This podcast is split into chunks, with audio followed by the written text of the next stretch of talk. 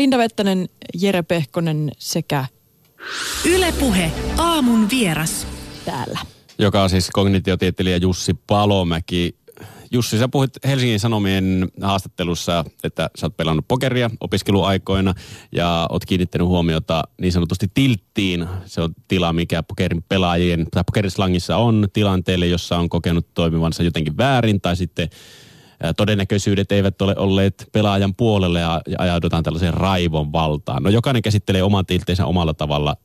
Millainen sä oot tiltissä?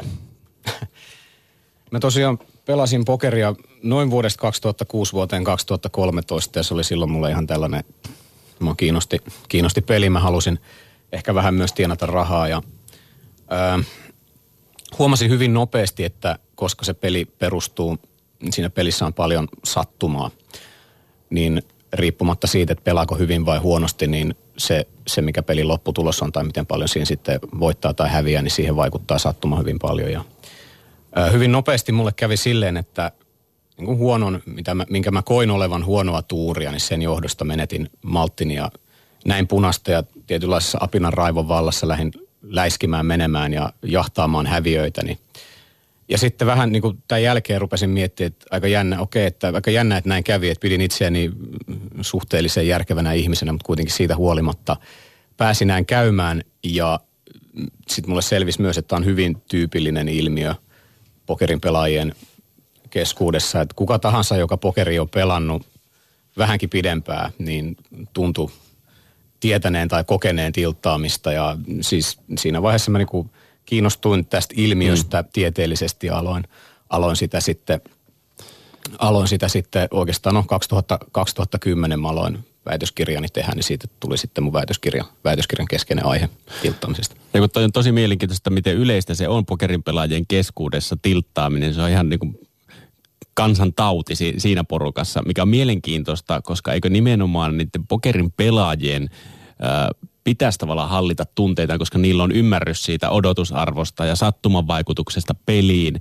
joten jossain tilanteessa, missä he on odotusarvollisesti tehnyt oikein, tehnyt oikein pelipäätöksen, mutta tappio tulee silti, niin se yhtäkkiä se ajatus siitä, että pitkä, pitkässä juoksussa tämä oli voitollinen päätös ja minä tein tässä periaatteessa niin kuin mun pitää tehdä, niin se häviää aika nopeasti.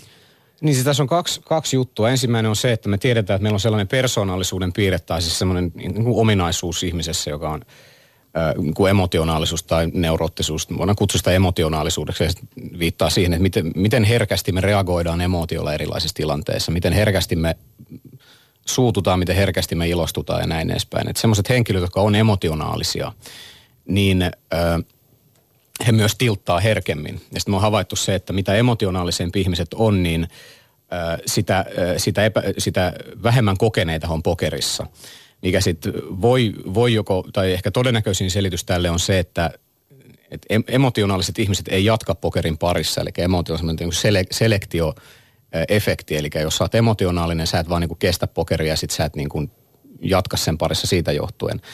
Ja se, mitä kuulee myös kokeneelta pokerin pelaajilta on se, että pokeria pelaamalla he on tavallaan oppinut varianssin luonteesta jotain, että he on tavallaan saanut semmoisen – yleisemmän suhtautumisen elämäänsä, että älä, älä murehdi asioista, joihin ei voi vaikuttaa. Että tämä pokerin pelaaminen on toiminut tietynlaisena niin oppiympäristönä, että varianssin ja vaihtelun luonteen, luonteen ymmärtämisen johdosta on alkanut niin kuin suhtautua häviöihinkin sellaisina, niin kuin, sellaisina ei-henkilökohtaisina luonnollisena asiana, mikä liittyy kaik, niin kuin kaikkeen. Kaikessa maailmassa on varianssia. Et jos joskus myöhästyt bussista, niin silleen tapahtuu. Joskus myöhästyy, joskus mm. et myöhästy ja näin edespäin. Tietysti tämä on sellainen Tämä oli semmoista niin kuulopuhe, kuulopuheeseen perustuvaa evidenssiä, tai anekdoottista evidenssiä, että me ei nyt olla varsinaisesti meidän tutkimuksissa löydetty tällaiselle opetus, opetusefektille hirveän paljon tukea, mutta tota, toisaalta me ei ole ihan, ihan niin kuin, ihan ihan kaik, niin kuin sitä tutkimusta voisi tehdä vielä paljon lisää. Että kyllä mä niin kuin henkilökohtaisesti koen, että niin moni, niin moni tämmöinen kokenut pelaaja mulle tästäkin puhunut, ja itsekin ole ehkä huomannut vähän sitä, niin ää, siinä on sekä siis tällainen niin kuin oppimisefekti, eli mitä enemmän, tai se, sekä tällainen niin kuin selektioefekti, että siitä on hyötyä olla ei-emotionaalinen ihminen, mm. ö, koska silloin on jo valmiiksi semmoinen paletti itsellä, niin kuin työkalupaketti, joka edesauttaa, edesauttaa sen pelin niin kuin swingien tai näiden niin kuin tappioputkien kestämistä emotio, emotioiden tasolla, että sitten, että se pelin pelaaminen itsessään saattaa jopa opettaa, opettaa sellaiseen niin kuin tietynlaiseen zen-buddhamaiseen asen a, a, tyyliin, näin näin.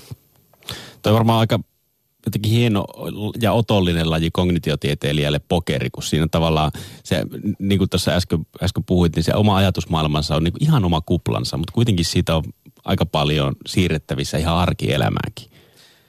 Joo, siis pokeri on hieno peli kognitiotieteilijälle. Se on, se on rajattu ympäristö, siinä on sel- selkeät säännöt ja siihen liittyy sattumavaraisuutta, eli siihen liittyy sattumaa. Että tavallaan että siinä on sekä taito että sattuma, sattuma-elementti, joka, joka mahdollistaa, no siis sitä voi käyttää työkaluna niin kuin monenmoiseen, monenmoiseen asiaan, että miten paljon, miten paljon emotiot vaikuttaa pokeripäätöksiin, miten paljon erilaiset sosiaaliset asiat, niin kuin vastustajien sukupuoli, tällaiset vaikuttaa, vaikuttaa päätöksentekoon.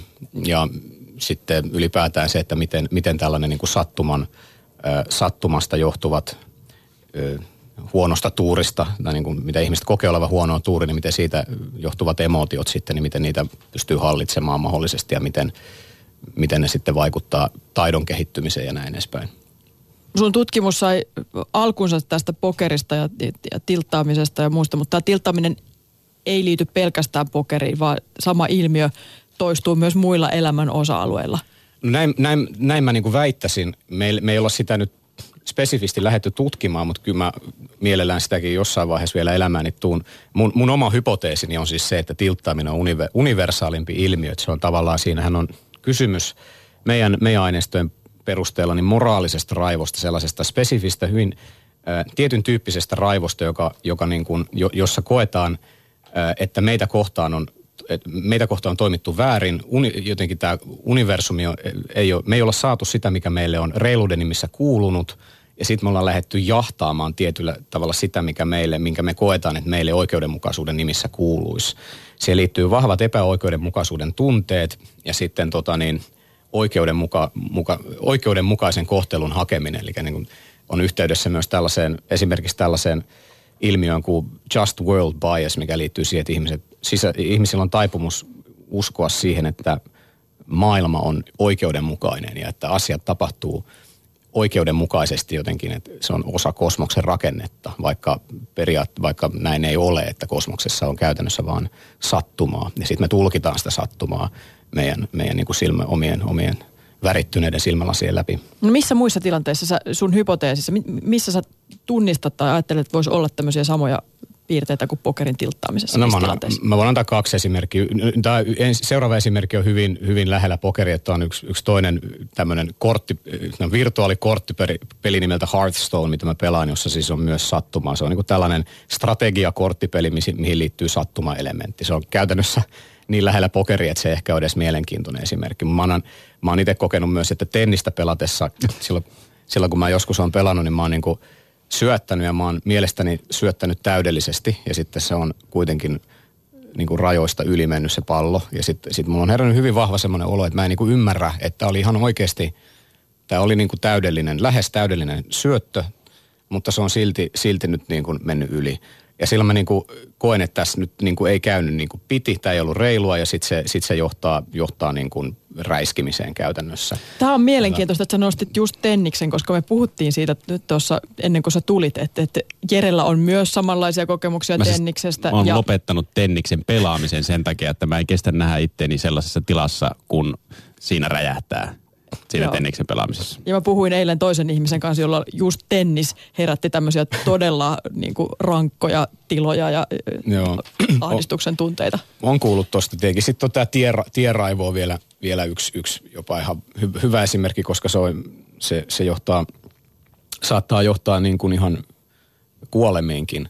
Et tieraivossa siis kysymys on siitä, että me, me, no, me koetaan joku, no esimerkiksi tulee, anteeksi, meidän edelle kiilaa joku, joku henkilö ja sitten me tulkitaan, tulkitaan, se johtuu siitä, että tämä henkilö on idiootti ja se törttöilee ja sitten ei, miten, hän, miten tämä kehtaa tämä tyyppi nyt hidastaa sun matkaasi, koska sulla on paljon tärkeämpääkin tekemistä kuin nyt jäädä tänne jonoon ja et niin kun, jos, jos asiat menis niin kuin pitäisi, niin sulle tehtäisiin sellainen niin kuin saattue siihen kaikki siirtyy ja se pääsee sitten nopeasti Just ajamaan. näin. Ja sitten sit tietysti se johtaa siihen, että haetaan tätä balanssia, tätä oikeutta sillä, sillä, että roikutaan edellä ajavan puuskurissa, mikä voi olla tietysti hengenvaarallista. No se ei ole kovin järkevää jo, mutta siihen se jotenkin tuntuu, että se semmoinen raivon tunne siinä niin kuin ohjaa sua siihen suuntaan, että nyt niin kuin täytyy jotenkin, täytyy jotenkin niin kuin osoittaa, että tämä ei ole nyt, että tässä nyt ei mua kohdeltu oikein ja täytyy, täytyy nyt korjata tämä tilanne kirjaimellisesti jahtaamalla, jahtaamalla tätä, tätä rik, niin kuin oikeudenmukaisuuden rikkoja. Terve, terveisiä nyt sinne aamuruuhkaan, että nyt rauhallisena siellä. Että ei, ei lähdetä painamaan sitä kaasua, jos joku käyttäytyy huonosti. Voi olla joku syy siihen, ihan konkreettinen syy. Mutta miksi meillä on tällainen ominaisuus, tämmöinen tilttaaminen? Mihin se liittyy? No siis se on tietysti, se on niin, se on niin laaja, se on hyvä kysymys toki, mutta tota, siihen hirveän yksiselitteistä vastausta pysty nopeasti antamaan. Mä, se, minkä mä voisin ehkä sanoa, että me ollaan niiden ihmisten jälkeläisiä, jotka meidän esi-isät oli samanlaisia ja niillä oli tällainen ominaisuus ja sitten se on periytynyt meille. Ja oletettavasti Pleistoseen ympäristössä pari miljoonaa, tai sanotaan nyt niin kuin, milloin ihmisen kehitys nyt 200 000-2 miljoonaa vuotta sitten, niin suurin osa aivojen kehityksestä, meidän lajin aivojen kehityksestä tapahtui silloin, niin jos, jos reagoitiin suuttumuksella esimerkiksi siihen, jos joku toinen yrittää tulla varastamaan meidän resursseja tai muuten tekemään meille jotain pahaa, niin se oli hyödyllistä, koska silloin tämä ää, tota niin, niin kuin rikkoja tai, tai tämä henkilö, joka olisi tullut rikkomaan, rikkomaan meidän oikeuksiamme, niin oppi siitä jotain. Että siitä, siitä oli hyötyä, jos me reagoitiin aggressiivisesti, koska silloin me, silloin me, niin kuin sanota, silloin me sanotaan, viestitään toisille, että toi ei ole niin kuin kannattavaa. Ja sellaisessa ympäristössä siitä voi olla hyötyä. Ja tämä ominaisuus, tämä ominaisuus sitten, jos siitä on hyötyä resurssien ja lisääntymisen, geenien lisääntymisen kannalta, niin se ominaisuus periytyy. Ja sitten sanotaan näin, että nykyään meillä on tämä ominaisuus, niin ollaan ympä- ja se ominaisuus on nyt meillä yhä käytössä ympäristössä, jossa siitä ei ole niin paljon hyötyä esimerkiksi nettipokerissa, jossa se lähinnä johtaa siihen, että me klik- klikkaillaan kovempaa tai autolla ajaessa lähdetään, lähdetään jahtaamaan, jahtaamaan muiden puskureita ja näin edespäin. Mutta siis ne on, ne on niin kuin savanni, me ollaan, meidän esi oli savanniapinoita ja me ollaan savanniapinoita ja ne oli niin kuin näillä, näillä savanneilla hyödyllisempiä, niin, niin kuin emo, hyödyllisempiä emootioita, hyödyllisempiä asioita kuin, kuin nykyään tässä ympäristössä. Niin, mik, miksi se tunneelämä sitten on jotenkin sopeutunut? Onhan tässä nyt ollut aikaa ihmislajilla sopeutua omalta tunneelämältäkin myöskin tähän ympäröivään maailmaan ja mitä tässä tapahtuu ja mitä siinä muuttuu. Et mik, miksi se muuttuu niin hitaasti sen mukaan? No ei meillä tokikaan ole ollut aikaa siis, niin kun, se, kun me puhutaan, puhutaan siitä, että miten jos meillä on meidän esiisien aivot on muovautunut miljoonan vuoden aikana, niin ja sitten mietitään, että onko meillä, että että me niin kuin evoluution tasolla meillä ei ole, meidän lajilla ei ollut lainkaan niin siis ihan minimaalinen määrä aikaa niin kuin sopeutua nykyyhteiskunnan raameihin, nykyyhteiskunnan tota, niin haasteisiin. Kun meillä on nyt ollut pari tuhatta vuottakin on niin kuin aivan, aivan niin kuin minimaalinen aika niin tällaisessa niin kuin evoluution viitekehyksessä. Mutta sitten just se, että, että se pitää nyt hyväksyä, että meidän työkalupakki, tämä meidän emotionaalinen työkalupakki, niin se nyt on vaan tämmöinen savanniapinan työkalupakki. Ja sitten, sitten seuraava kysymys on, että miten kun me hyväksytään tämä ja tiedetään, että me tullaan reagoimaan tällä tavalla, niin sitten pitäisikö me yrittää reflektoida ja miettiä vähän ja niin kuin hyväksyä, että näin me reagoidaan, mutta sitten kuitenkin yrittää jotenkin kehittää itseämme siihen suuntaan, että ennakoidaan näitä tilanteita ja sitten jos niin tapahtuu, niin minkälaisia strategioita me käytetään, että me päästä siitä tilasta niin kuin nopeasti eroon. Että se on se, mitä me voidaan niin kuin tehdä, mutta meidän ei pidä niin kuin alkaa yrittää vai muuttaa tai niin kuin luottaa siihen, että meidän niin kuin tämä järjestelmä, tämä meidän niin kuin aivojen rakenne mitenkään tai aivojen toiminnallisuus mitenkään muuttuisi. Niin, eikä varmasti tule muuttumaankaan, eikä sopeutumaan koskaan missään vaiheessa, koska jos tähän mennessä sitä ei ole tapahtunut ja kuitenkin maailman ympärillä kehittyy entistä nopeampaa tahtia, niin tuskinpa sitten tulevaisuudessakaan sulle tulee siitä enempää muuttumaan tai sopeutumaan siihen ympäröivään maailmaan. No miten jos tässä mietitään sitä, että että et, kehittyä niin sellaiseksi, että ehkä sillä emotionaalisella, emotioilla ei ole niin suurta vaikutusta siihen ratkaisuun, niin onko se edes toivottavaa? Tai mitä ihmisestä jää jäljelle, jos se kaikki tunnepitoinen ratkaisu, tunnepitoinen vaikutus ratkaisuihin jää pois? Sittenhän tulee robotti kyseeseen. Joo, siis tämä on erittäin hyvä kysymys ja vastaus, siis sanotaan näin, että tämmöinen raivon valtaan joutuminen on vaan yksi tämmöinen erityinen esimerkki siitä, mitä emotiot saa meidät toimia. Yleensä kun ihmiset, kun puhutaan emotioista niin, ja tunteista, niin se, mitä tulee mieleen, on niin kuin tällaiset voimakkaat tunteet, viha, inho, rak, sitten rakkaus ja muut tällaiset näin. Mutta me voidaan puhua emotioista, myös emotionaalisista prosesseista tai affektiivisista prosesseista niin kuin, myös tällaisena niin kuin hyvin perustavanlaatuisempana ö, asiana ihmisen käyttäytymisessä. Mä voin antaa ö, pari esimerkkiä, että kun on tällainen, oli tällainen tota, niin neurologi 1990-luvun al, alkupuolella Antonio Damasio ja hänen tutkimusryhmänsä. He alkoi Heille tuli tällaisia potilaita, joilla oli tuhoutunut aivoista tällainen ventromediaalinen prefrontaalikorteksi-alue. Se on tuosta, kun mennään silmien läpi, se on silmien takana vähän niin kuin lähempänä sitä niin kuin keskustaa. Niin tämmöinen alue oli tuhoutunut molemminpuolisesti, niin potilailla oli, oli niin kuin vaikeuksia pitää elämänsä hallinnassa. He niin kuin alkoi tehdä huonoja päätöksiä, alkoi hävitä rahansa ja näin edespäin. Mutta heillä kuitenkin oli niin kuin, tuntui olevan älykkyys kohdallaan, että ei, ei, ei ollut kovin helppo havaita – havaita mitään tota niin, erityisiä puutteita niiden älyllisessä toiminnassa tai rationaalisessa niin kuin perin, niillä mittareilla, mitä silloin oli käytössä, niin rationaalisessa päätöksenteossa. Että jos jossain kuitenkin oli jotain vikaa, niin sitten äh, he teki paljon erilaisia testejä ja lopulta, lopulta päätyi siihen, että näillä henkilöillä oli ongelmia emootioiden prosessoimisessa. He ei saanut minkäänlaista näppituntumaa, gut feelingia asioista. Että tavallaan, että äh, yksi esimerkki oli se, että tämä yksi, yksi näistä potilaista niin piti, piti tota niin, päätyä seuraavan tapaan, niin oli tulossa uudelle vastaanotolle seuraavan viikon aikana, niin sitten mietittiin, että mikä, mikä on paras päivä, että käykö sulle maanantai, tiistai vai mikä, niin se potilas jäi luuppa, luuppaamaan näiden päivien, päivien ympärille. Että sanoi, että maanantai toisaalta tosiaan hyvä, mutta silloin pitää viedä koira ulos.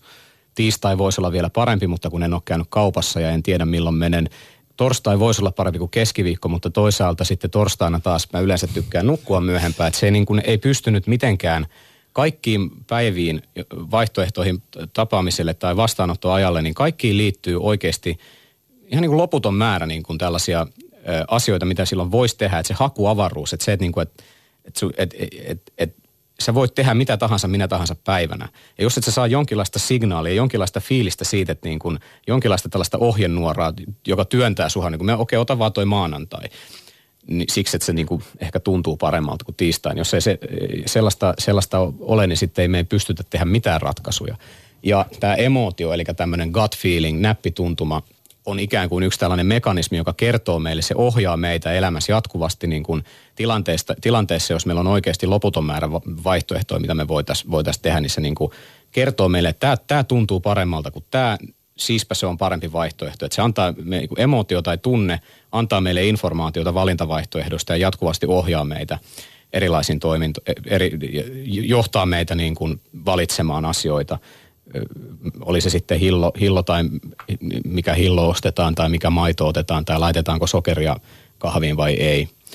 Ja ehkä vielä spesifimpi esimerkki on, on niin kuin shakki, shakin pelaajat ja shakkimestarit erityisesti. Että niin kuin pelin, pelin keskivaiheella, jolloin siirtovaihtoehtojen, siirtovaihtoehtojen määrä on kirjaimellisesti astronominen. Eli niitä on niin paljon, että niitä, ei, niitä, ei, niitä on siis tosi paljon – niin ei kukaan shakkimestari laske, laske siirtoja päässään eteenpäin kovin montaa, et ehkä kolme tai neljä siirtoa eteenpäin. Et he luottaa tunteeseen, he luottaa in, eli intuition gut feelingin siitä, minkälaisen tunteen tietty, tietty positio pöydällä antaa. Et jos mä siirrän tämän tornin tohon noin, niin miltä se pöytä näyttää, tuntuuko se hyvältä, tuleeko hyvä fiilis – ja heillä tämä fiilis tietenkin perustuu siihen, että he on pelannut tuhansia pelejä aikaisemmin ja nähnyt vähän samankaltaisia tilanteita ja sitten kokenut, että johtaako ne voittoon vai häviöön.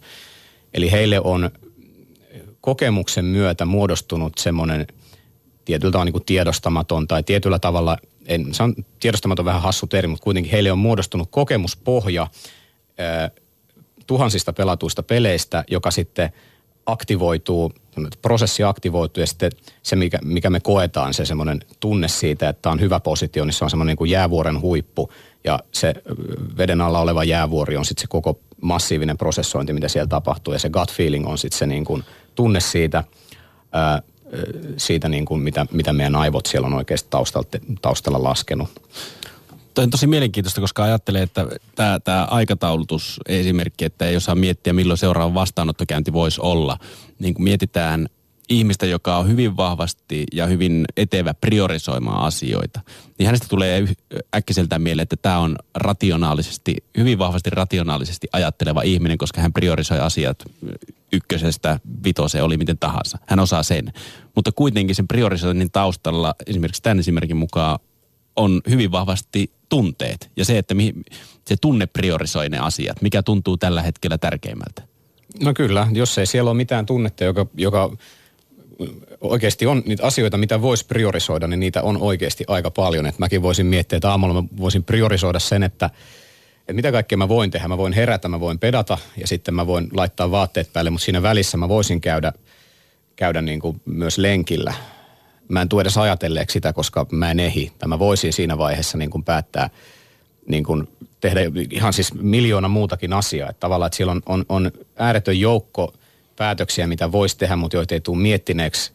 Ja, ja sitten sit on myös semmoisia helpompia päätöksiä, niin kuin että käykö mä ensiksi pesemässä hampaat vai vasta jälkeenpäin, niin ei sitäkään hirveästi jää miettimään. Että se tulee semmoiselta tietynlaisen niin kuin jonkinlainen fiilis, että mä, musta tuntuu, että tämä on järkevämpi tämä niin kuin järjestys asioille ja sitten mä priorisoin sen pohjalta. Että mä tietenkin priori, priorisointi voi olla ehkä vähän niin, no en tiedä varmaan, varmaan tässäkin, mutta kyllä mä, kyllä mä, kyllä mä sanoisin, että, että se tunne on hyvinkin siitä, siitä on paljon hyötyä myös priorisoinnissa. Ja mä uskon, että se perustuu hyvin pitkälti sille kyllä. Niin ja ylipäätään se, että kuinka paljon ihmiset on harhautuneita, jotka pitää itte, itteensä tosi äh, rationaalisina ja sanoo, että tekee rationaalisin perustein kaikki päätökset, mutta kuitenkin on aika harhautunut kuvitelma siitä paljon niitä oikeasti tekee il, ihan täysin ilman tunteita. Niin musta tuntuu, että mainostajilla on aika selkeä kuva tästä, että kuinka mm. rationaalisesti tai ei-rationaalisesti, emotionaalisesti ihmiset käyttäytyy. Joo, siis, no siis se, että jos joku sanoo, että käyttäydyn tosi rationaalisesti, niin se on vähän sille, että ei välttämättä ihan täysin tiedä, mikä, miten ihminen niin kuin ylipäätään niin kuin tekee päätöksiä, että mikä on se ihmisen päätöksenteon perusarkkitehtuuri tai se perusmekanismi, jolla ihmiset, miten ihmiset toimii. Että se on, öö, mikä nyt olisi vielä yksi esimerkki, se hillon ostamisesimerkki, jos meillä on kaupassa, kaupassa tota niin, kaupassa kymmenen hillovaihtoehtoa, niin sitten ihmiset ajattelee, että nyt se pitäisi olla niin kuin rationaaliselle ihmiselle pitäisi olla se, että se on kiva, että on paljon, paljon vaihtoehtoja. Ja sitten, että mitä enemmän vaihtoehtoja, sen parempi, mutta mitä enemmän valintavaihtoehtoja on, niin se vaikeampi on tehdä päätös ja sen vähemmän tyytyväisiä me ollaan päätökseen kuin jos hillovaihtoehtoja on vain kolme. Usein ajatellaan, yksi, yksi hypoteesi tälle on se, että silloin kun on kymmenen hillovaihtoehtoa, niin mikään niin kuin, että sä, sä muodostat tietynlaisen niin kuin ultimaattisen hilloprototyypin, että on olemassa jonkinlainen niin kuin superhillo, joka, jossa yhdistyy kaikkien näiden kymmenen hillon positiiviset ominaisuudet. Mutta mikä tahansa päätös, minkä sä sitten teet, niin se on mm. oikeasti huonompi kuin tämä superhillo, koska sä voit ottaa vain sen yhden hillon. Niin vaikka sä rationaalisesti voisi ajatella, että mitä enemmän vaihtoehtoja meillä on, niin se enemmän informaatiota, me, niin kuin sen, sen parempi päätös me voitaisiin tehdä, koska meillä niin kuin on yksinkertaisesti vaan niin kuin enemmän vaihtoehtoja ja sit mahdollisuuksia enemmän, mutta tosiasiassa me ollaan tyypillisesti on tässä tilanteessa huomattavasti paljon tyytymättömämpiä sit lopputulokseen kuin, että jos olisi vaan niin kuin mansikka, mustikka ja puolukka. Sitten mietin, että mä en tykkää puolukasta, mä hylkään sen ja sitten mansikka nyt tuntuu tänään vähän paremmalta. Sä valitset mansikka, sä oot hyvin tyytyväinen siihen. No, tuntuu, että me ollaan nyt populismin ytimessä mm. myöskin. Yhteydet poliittiseen elämään jotenkin välittömästi tässä alkaa soida omassa päässä. Mutta mitä me voidaan tehdä tälle meidän sisäiselle savanniapinalle? Onks, mitä tehdä siinä kohtaa, kun ehkä tiltti uhkaa tai tunnistaa sen tilanteen tai ei edes tunnista sitä koko juttua, miten paljon emotiot meihin vaikuttaa? Tota, ö, siis tämän, siinä tilanteessa, kun joudutaan ihan johonkin raivonvaltaan, niin mikä itselläni toimi hyvin, että tavallaan pitää ensinnäkin hyväksyä se, että jos sä oot, no on olemassa paljon erilaista kirjallisuutta, jossa sitten käydään läpi tätä, että millä tavalla niin kuin perehdytään siihen, että miksi, miksi mussa herää tällaisia fiiliksiä, miten, miten, miten mä niitä sitten, miten mä niiden kanssa niin kuin diilaan sitten, mutta mä en, mä en nyt, en ole sitä, sitä aihetta niin paljon itse, itse tutkinut, se mitä mä oon itselläni huomannut, mikä mulla toimii, että mä piti hyväksyä se, että jos mä tilttaan, jos mä menen, jos mä joudun apinaraivon valtaan, niin sitten mä, että siinä vaiheessa kun niin tapahtuu, niin peli on menetetty, että mun pitää yrittää katkaista se, että jos mä tavallaan niin kuin tajusin sen, että usein ihan parikymmentä sekuntiakin siitä tilanteesta, kun mä poistun, niin se suurin aalto on jo vähän niin kuin laske, laskeutunut, että jos mä punneraan joku 15 kertaa siinä just alkuun, niin sitten se on huomattavasti paljon helpompi sen jälkeen kestää se tilanne. Että jos sen pystyy katkaisemaan sen ihan niin kuin alun, niin se, se, se niin kuin päällimmäisiä, se kaikkein voimakkain tunneaalto, niin se aika nopeasti laantuu.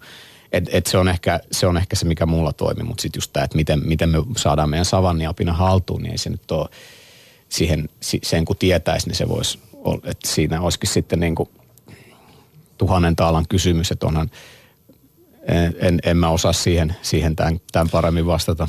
No siihen pitää etsiä sitten vastauksia. Toivottavasti niitä jossain vaiheessa saadaan, miten savanneapina sisällä saadaan taltutettua ja ylipäätään tarviiko sitä taltuttaa, minkälaisia vaikutuksia sillä on. Mutta tällä rää kiitos Jussi Palomäki, että pääsit puheen aamun vieraksi. No kiitoksia oikein paljon.